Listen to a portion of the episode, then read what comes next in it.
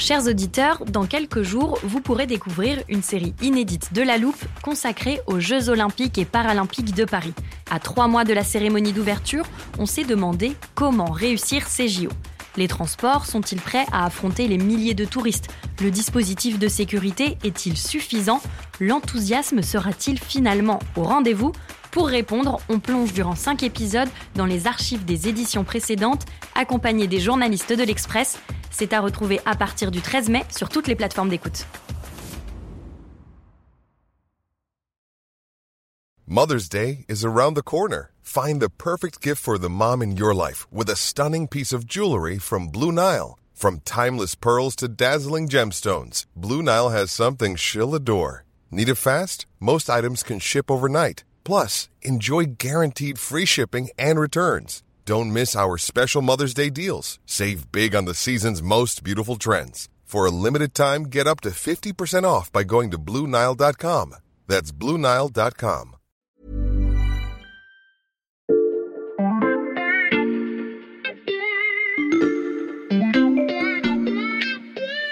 Salut, c'est Xavier Yvon. Nous sommes le jeudi 9 février 2023. Bienvenue dans La Loupe, le podcast quotidien de l'Express.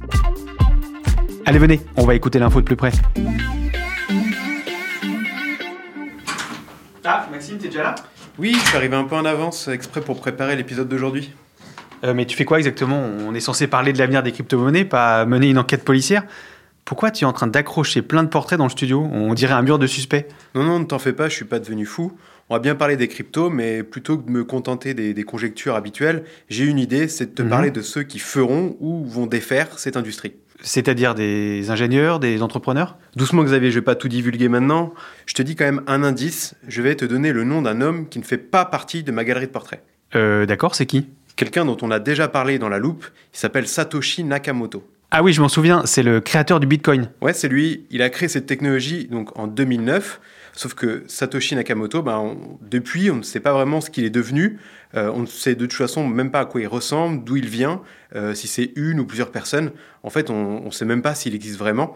Et s'il existe bien, on n'a plus du tout entendu parler de lui, donc depuis euh, plus de dix ans maintenant. En effet, c'est pas très pratique pour dresser un portrait, mais pourquoi tu voulais quand même me parler de lui? Si je te parle de lui, c'est parce que euh, l'univers des cryptos est un peu orphelin finalement de ce premier créateur, euh, Satoshi Nakamoto. Et que on se rend bien compte que pour évoquer un milieu, parler de lui, c'est quand même toujours intéressant d'avoir des personnages en fait qui l'incarnent. Alors les cryptos, ça reste quand même à la base fondé sur euh, un principe de décentralisation, donc euh, le fait que ça ne repose pas dans les mains d'une seule personne. Malgré tout, ben, il y a pas mal de personnages justement dans l'univers crypto qui permettent de, de mieux le comprendre. Ok, je comprends mieux où tu voulais en venir. Bah écoute, je te laisse finir d'accrocher toutes tes photos et on commence l'épisode.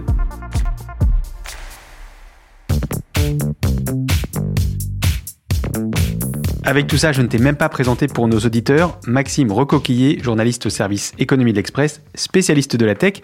Et tu as aussi avec toi plein de petits papiers. Qu'est-ce qu'il y a dessus? Oui, en fait, j'ai noté les noms donc euh, de chacune des personnalités que, que j'ai envie de présenter. On va pouvoir les ajouter donc à nos photos au fur et à mesure. Ok, c'est parfait. On avait déjà fait un bilan des récents événements dans le monde des cryptos avec toi, Maxime. Euh, je recommande à nos auditeurs d'aller écouter cet épisode s'ils n'en ont pas encore eu l'occasion.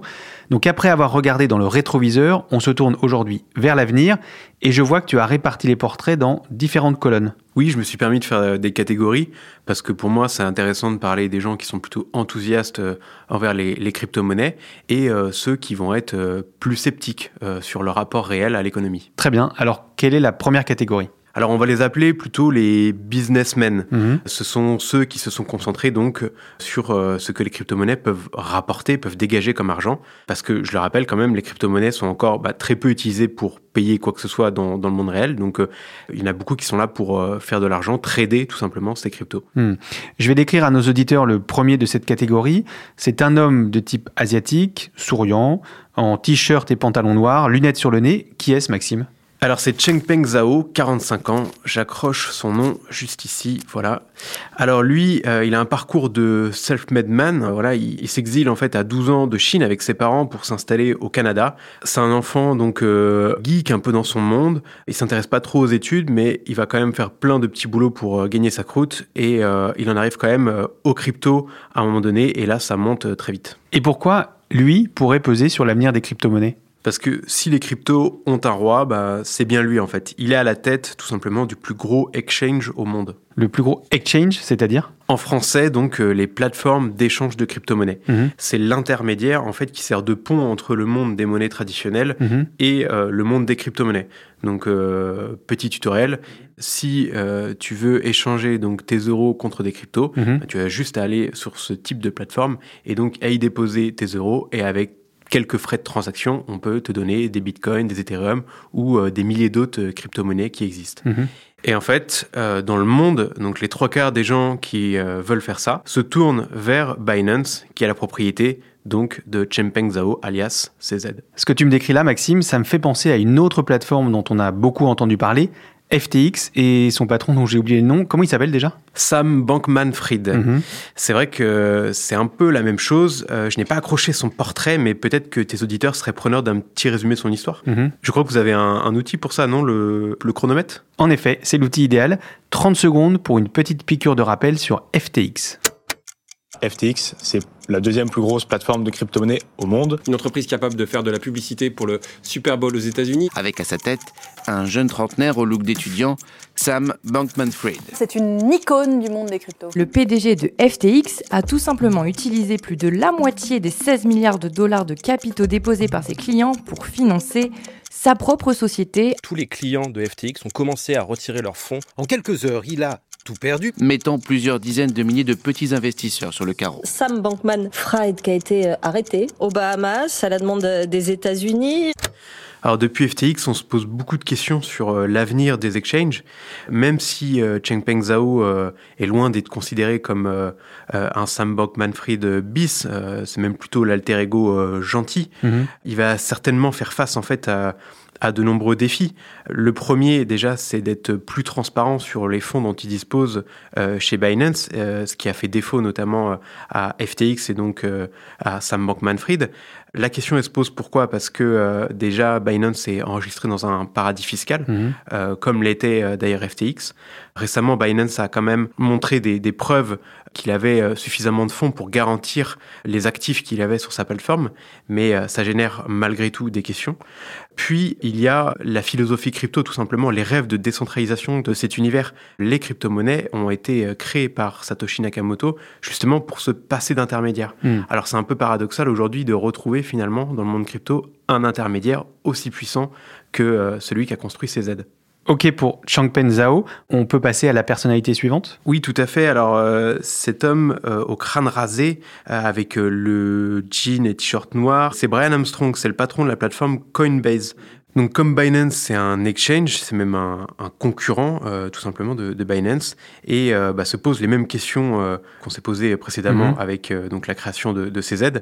Mais je l'ai aussi choisi parce que lui, il incarne un défi de plus. Lequel? Coinbase, en fait, est une entreprise euh, qui est un peu différente puisqu'en fait, elle est enregistrée aux États-Unis, elle est même cotée en bourse, donc elle est publique.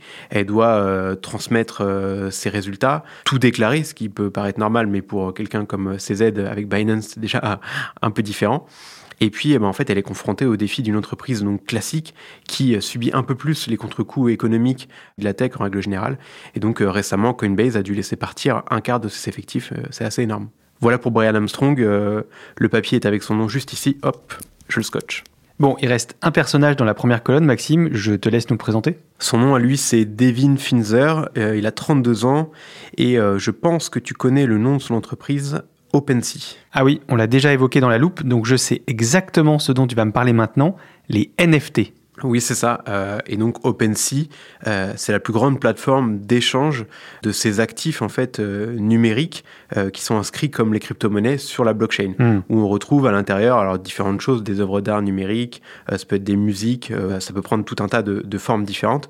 En tout cas, c'était important pour moi de trouver une personnalité importante de cet univers en fait des NFT, parce qu'on associe beaucoup en fait ces NFT à la crypto-monnaie et la valeur en fait des NFT s'est effondrée en même temps que la crypto.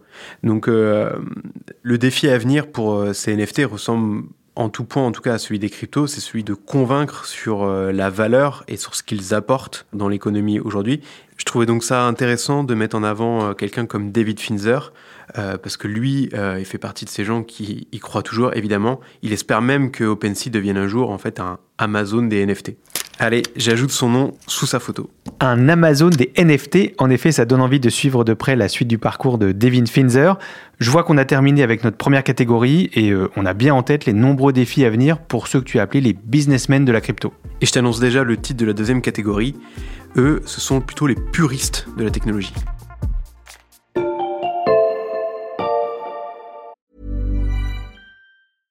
Hiring for your small business? If you're not looking for professionals on LinkedIn, you're looking in the wrong place. That's like looking for your car keys in a fish tank. LinkedIn helps you hire professionals you can't find anywhere else, even those who aren't actively searching for a new job but might be open to the perfect role. In a given month, over 70% of LinkedIn users don't even visit other leading job sites. So start looking in the right place. With LinkedIn, you can hire professionals like a professional. Post your free job on linkedin.com/people slash people today.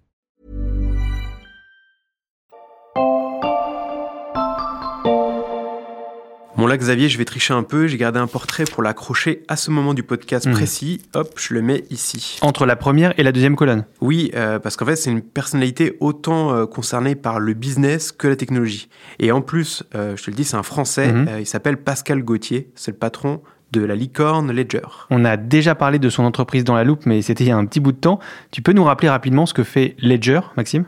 Ledger, ils vendent en fait des clés crypto. Mhm. Alors ça ressemble un peu à des clés USB, mais un peu spéciales parce qu'elles peuvent accueillir en fait des crypto-monnaies de manière sécurisée. C'est comme un, un nouveau portefeuille en fait. Mhm. C'est une solution euh, technologique qui intéresse beaucoup euh, le monde de la crypto. La preuve, c'est que Ledger euh, donc est déjà valorisé à plus d'un milliard de dollars. Donc le, le business fonctionne bien Mhm.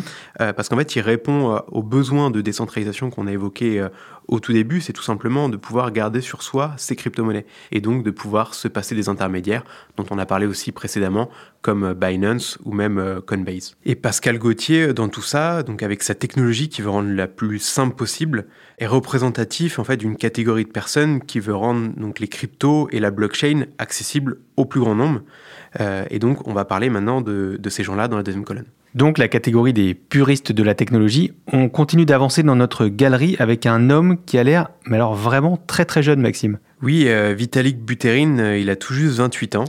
Euh, je peux te laisser accrocher son nom pendant que je le présente? Oui, bien sûr. Avec lui, on est, on est un peu dans le cliché du geek par excellence. Faut l'avouer, avec la peau très pâle, on dirait qu'il est resté très longtemps devant un ordinateur, ce qui est pas improbable du tout.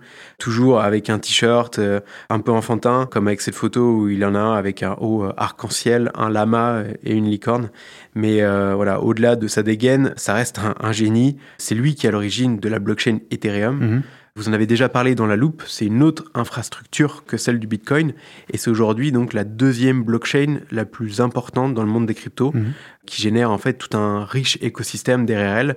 Euh, elle est un peu considérée dans le milieu comme euh, la version 2 de, de Bitcoin. La version 2 du Bitcoin, est-ce que ça veut dire qu'on pourrait davantage parler d'Ethereum dans le futur? À la différence de Bitcoin, Ethereum est moins tourné vers la monnaie, mais se voit plutôt en fait comme le support d'un nouvel Internet décentralisé. Mhm. En fait, la blockchain Ethereum héberge beaucoup de, de nouveaux protocoles, d'applications décentralisées qui épousent euh, la vision qu'on a du Web 3, notamment où toute cette décentralisation est censée en tout cas avoir une place euh, très importante. Mhm. Ethereum risque de se tailler un peu la place qu'ont les géants du Web 2, donc euh, les GAFAM actuellement, dans le Web de demain. Et puis, il y a une autre innovation très importante dont Buterin est à l'origine. Euh, laquelle? Il a changé son protocole, ce qui a permis à la blockchain de consommer beaucoup moins d'énergie. Mhm. En fait, Vitalik Buterin a fait euh, ce que lui a appelé the merge, donc il a changé le mode de fonctionnement d'une blockchain. Mhm. À l'origine, ce mode de fonctionnement, donc euh, par exemple qu'à Bitcoin, est très énergivore parce qu'il requiert en fait beaucoup d'ordinateurs,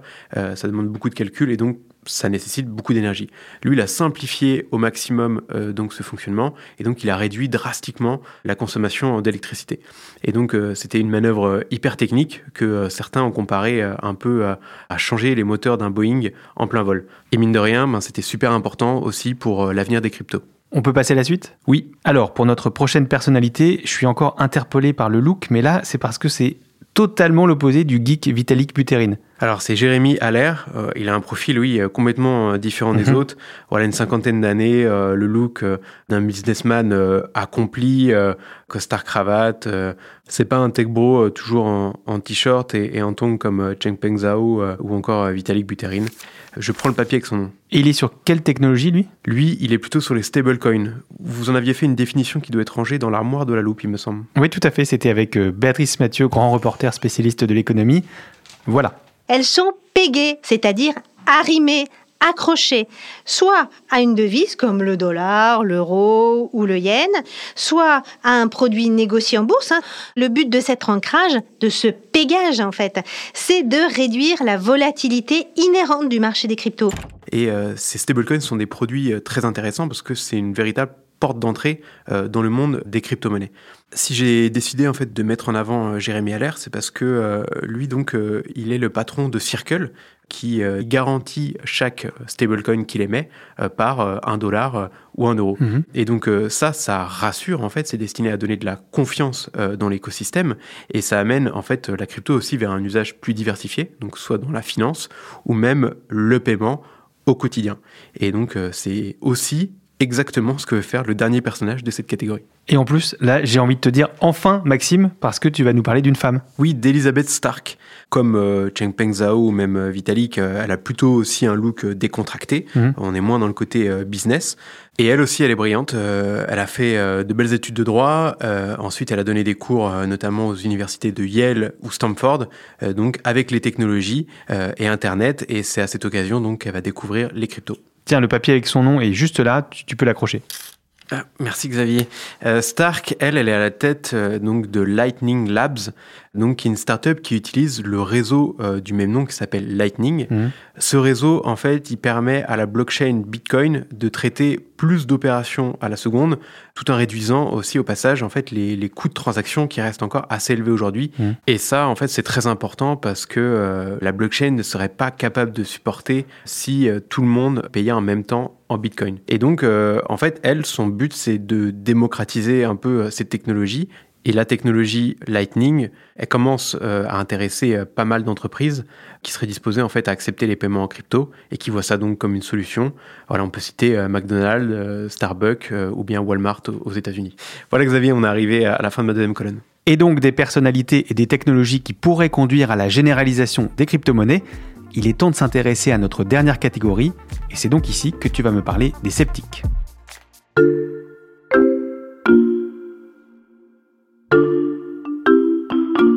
Qu'il s'agisse des businessmen ou des puristes de la technologie, pour le moment, Maxime, on a dressé le portrait de ceux qui soutiennent la philosophie des crypto-monnaies, mais on sait, c'est pas le cas de tout le monde. Oui, exactement. Et euh, ça, euh, bah, ça fait aussi partie des défis des crypto-monnaies à l'avenir. Tu vas donc nous présenter une première personnalité, disons, sceptique face aux crypto-monnaies. Et là, à nouveau, c'est une femme. Oui, elle s'appelle euh, Molly White.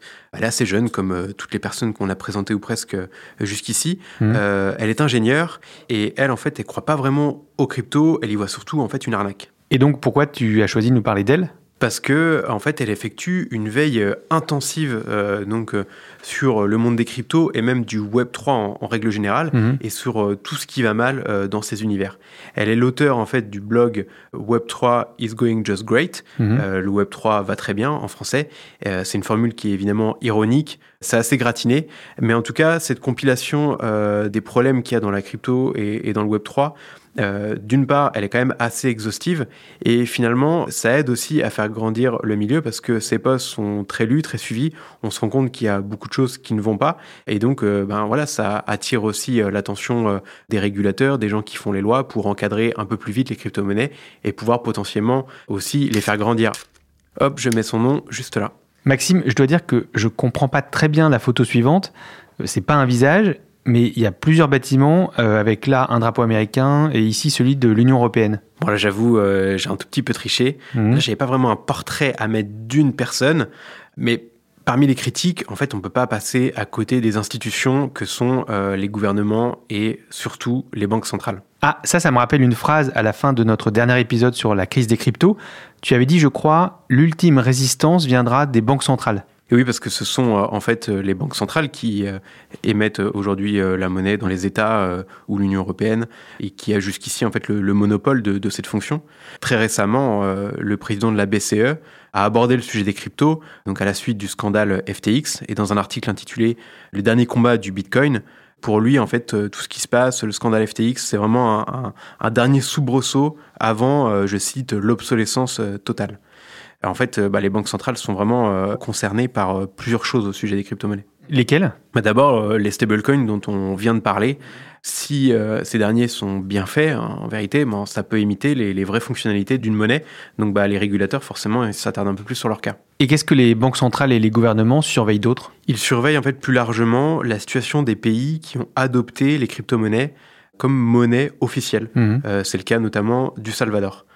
Et euh, tout ceci en fait est une petite révolution en fait parce que euh, bah, pour la première fois, une monnaie ne sera pas émise par une banque centrale, mais là euh, donc qui va être inscrite sur une, blockchain décentralisée. Donc on passe sur un mode de fonctionnement qui est totalement euh, différent et ça comporte aussi des risques. C'est ce que dit notamment le, le Fonds monétaire international, le, Mm. le FMI.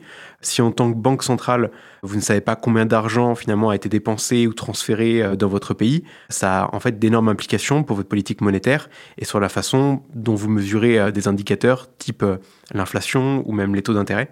Donc l'évolution des crypto-monnaies euh, dans ce type de pays va forcément être très observée en 2023. Ça fait beaucoup de défis pour l'avenir des cryptos et pour toutes les personnalités du milieu. On aura largement de quoi refaire un point d'étape en 2023 avec toi Maxime. Avec plaisir, à bientôt. Maxime Recoquillé, journaliste tech au service économie de l'Express. Tous tes articles sur les crypto-monnaies sont à retrouver sur l'express.fr. Chers auditeurs, je vous encourage à vous abonner pour 1 euro seulement le premier mois en ce moment. Mais désolé, on n'accepte pas encore les paiements en Bitcoin. Et pour retrouver chaque matin dès 6h un nouvel épisode de La Loupe, pensez à nous suivre sur votre plateforme d'écoute favorite, par exemple Spotify, Apple Podcast ou Castbox. Cet épisode a été écrit par Charlotte Barris, monté par Mathias Pengili et réalisé par Jules Cro. Retrouvez-nous demain pour passer un nouveau sujet à la loupe.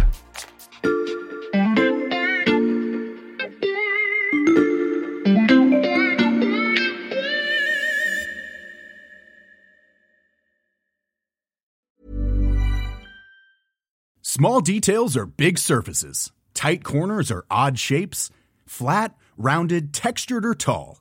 Whatever your next project, there's a spray paint pattern that's just right. Because Rust new Custom Spray 5 in 1 gives you control with five different spray patterns. So you can tackle nooks, crannies, edges, and curves without worrying about drips, runs, uneven coverage, or anything else. Custom Spray 5 in 1. Only from Rust Even when we're on a budget, we still deserve nice things. Quince is a place to scoop up stunning high-end goods for 50 to 80% less than similar brands. They have buttery soft cashmere sweaters starting at $50, luxurious Italian leather bags, and so much more. Plus, Quince only works with factories that use safe, ethical, and responsible manufacturing. Get the high-end goods you'll love without the high price tag with Quince. Go to quince.com slash style for free shipping and 365-day returns.